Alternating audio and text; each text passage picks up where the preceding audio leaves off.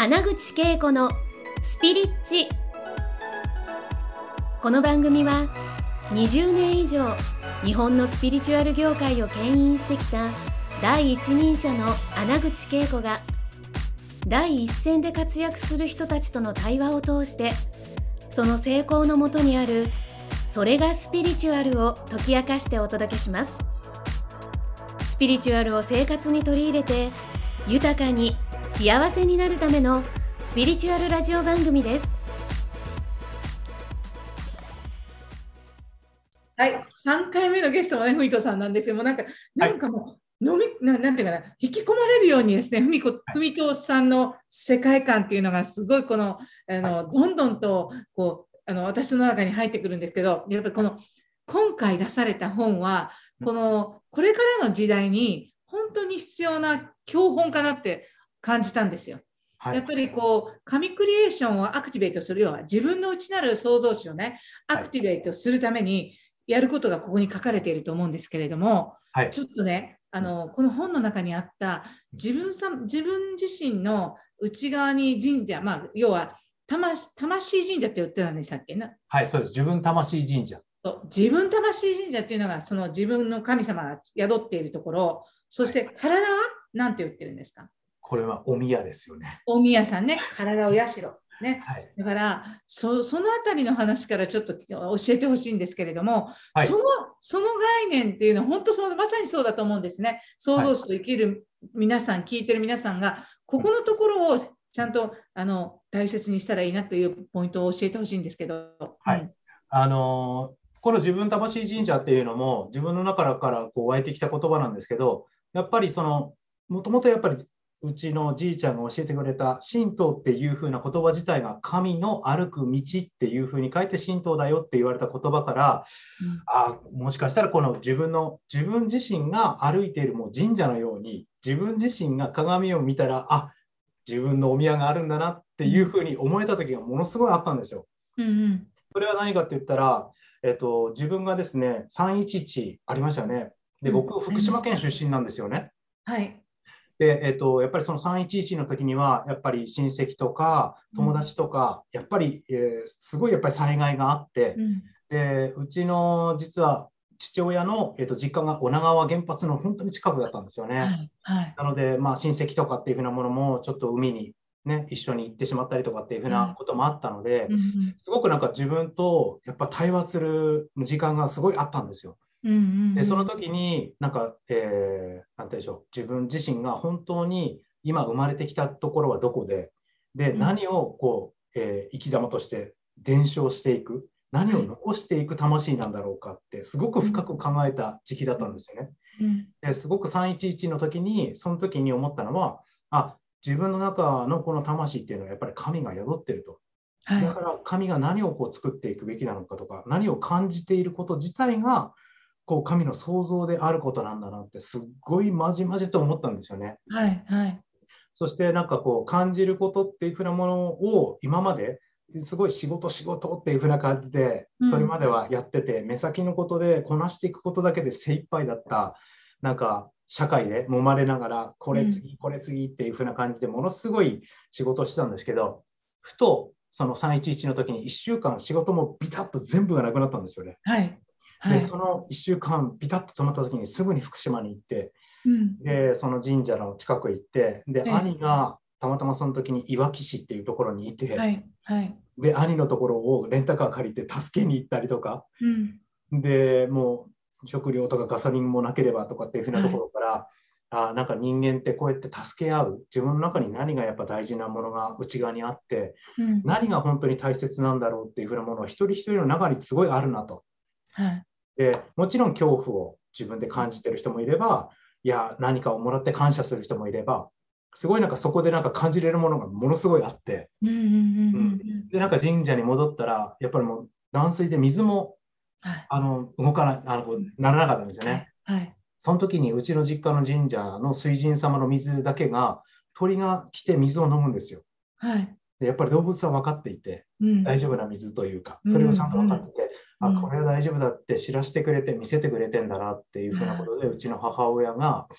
あの水神様の水をみんな持っていくようにっていうふうな回覧板みたいのを出して出して、うん、そしたらやっぱりその信じるやっぱり心ですよね、はい、うん、やっぱり神様の水をもらいに行こう、やっぱ感謝だなとかっていうふうなもの自体をやっぱり自分の内側の神様も感じれてんなってすごい思えたんですよ。はいはい、もう実体験でね。そうなんですよ、うん、それであ、みんな一人一人の中に神様がいてお宮があってそれをもらいに来てるっていうふうに思えたら、うん、ああなんてすごいんだろうって感動して泣いたんですよね。涙がね、えー、それであ、自分の中にもやっぱりこうお宮がちゃんとあって体がちゃんとあってで自分で感じる神があって、うん、そう思ったら、はい、素敵だなってすごい思って、はい、それでなんかあ、自分魂神社ってなんか湧いてきたんですよ。その時湧いてきたんですね。自分魂神社その時からこの神クリエーションの、うん、まあ、ベースになるものが生み出されていたんですね。そうですね、うんうん、なんかそこからですね、やっぱり自分がなんかこう想像したりとかなんか気持ち的なものとかっていうふうなものもなんでしょう、えー、と表現するのってなったらじゃあ色なのか音なのか空間なのかみたいな、うん、そういうふうなもので言うと、なんかやっぱ自分から湧いてくるものって、ね、神道で言ったら無数火って生まれる、ね、はい、魂の、ね、気持ちじゃないですか、はい、それってなんか言葉にしてないけどここの心の中では生まれてるから、はい、生まれてることからことに行くと言葉になったら言霊になって、うん、人に伝わっていくと事柄って何、何事のことっていうんですか、うんうん、みんなでこうこと何事にしていくみたいな感じの魂が入っていくものだと思うので、はいはいはい、なんかそれをなんかクリエイトしていくっていう風なものが神クリエーションだなってすごい思いますね。思うし、このだからね、この自分魂神社を大切に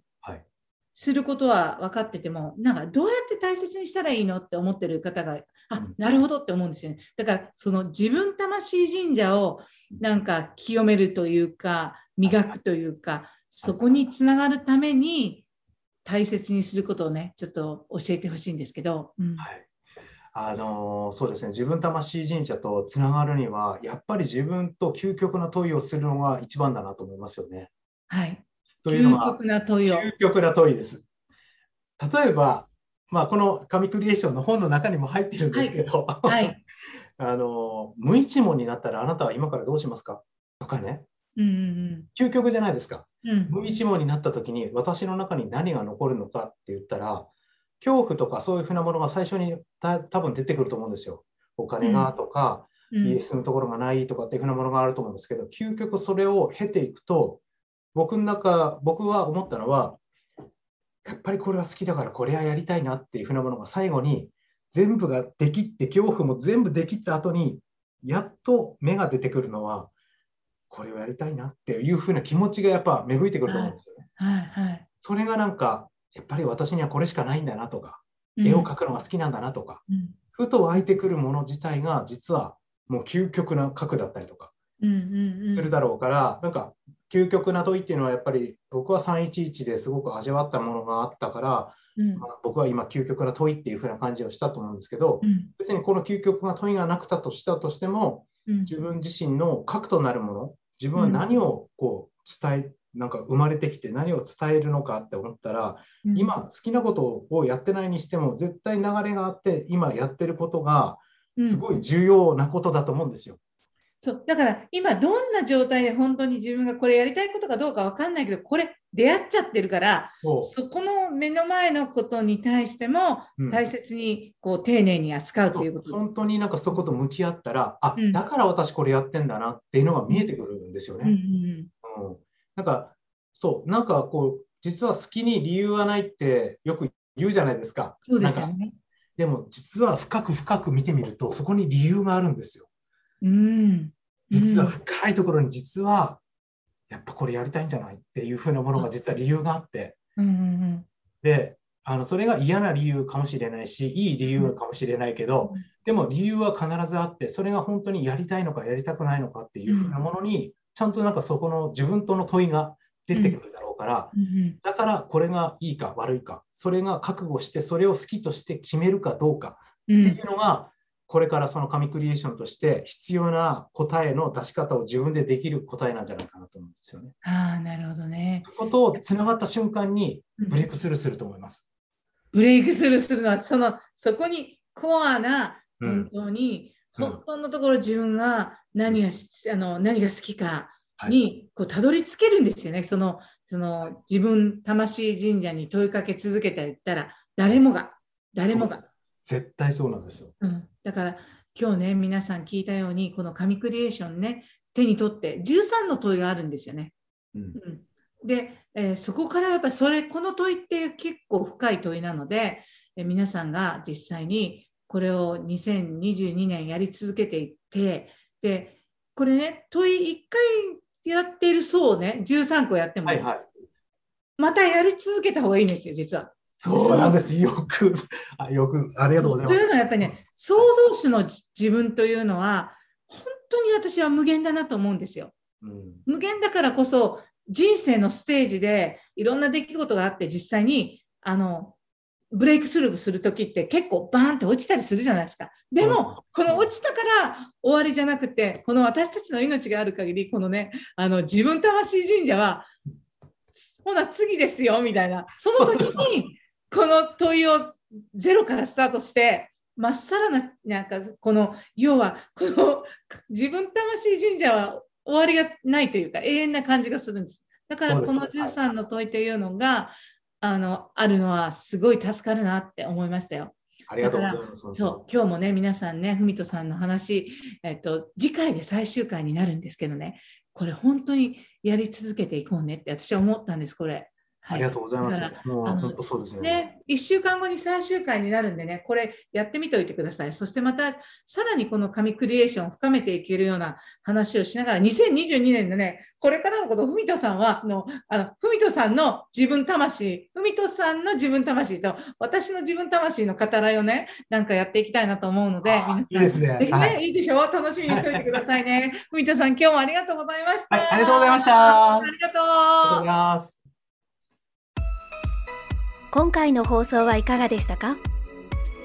穴口恵子に聞いてみたいことや感想がありましたら、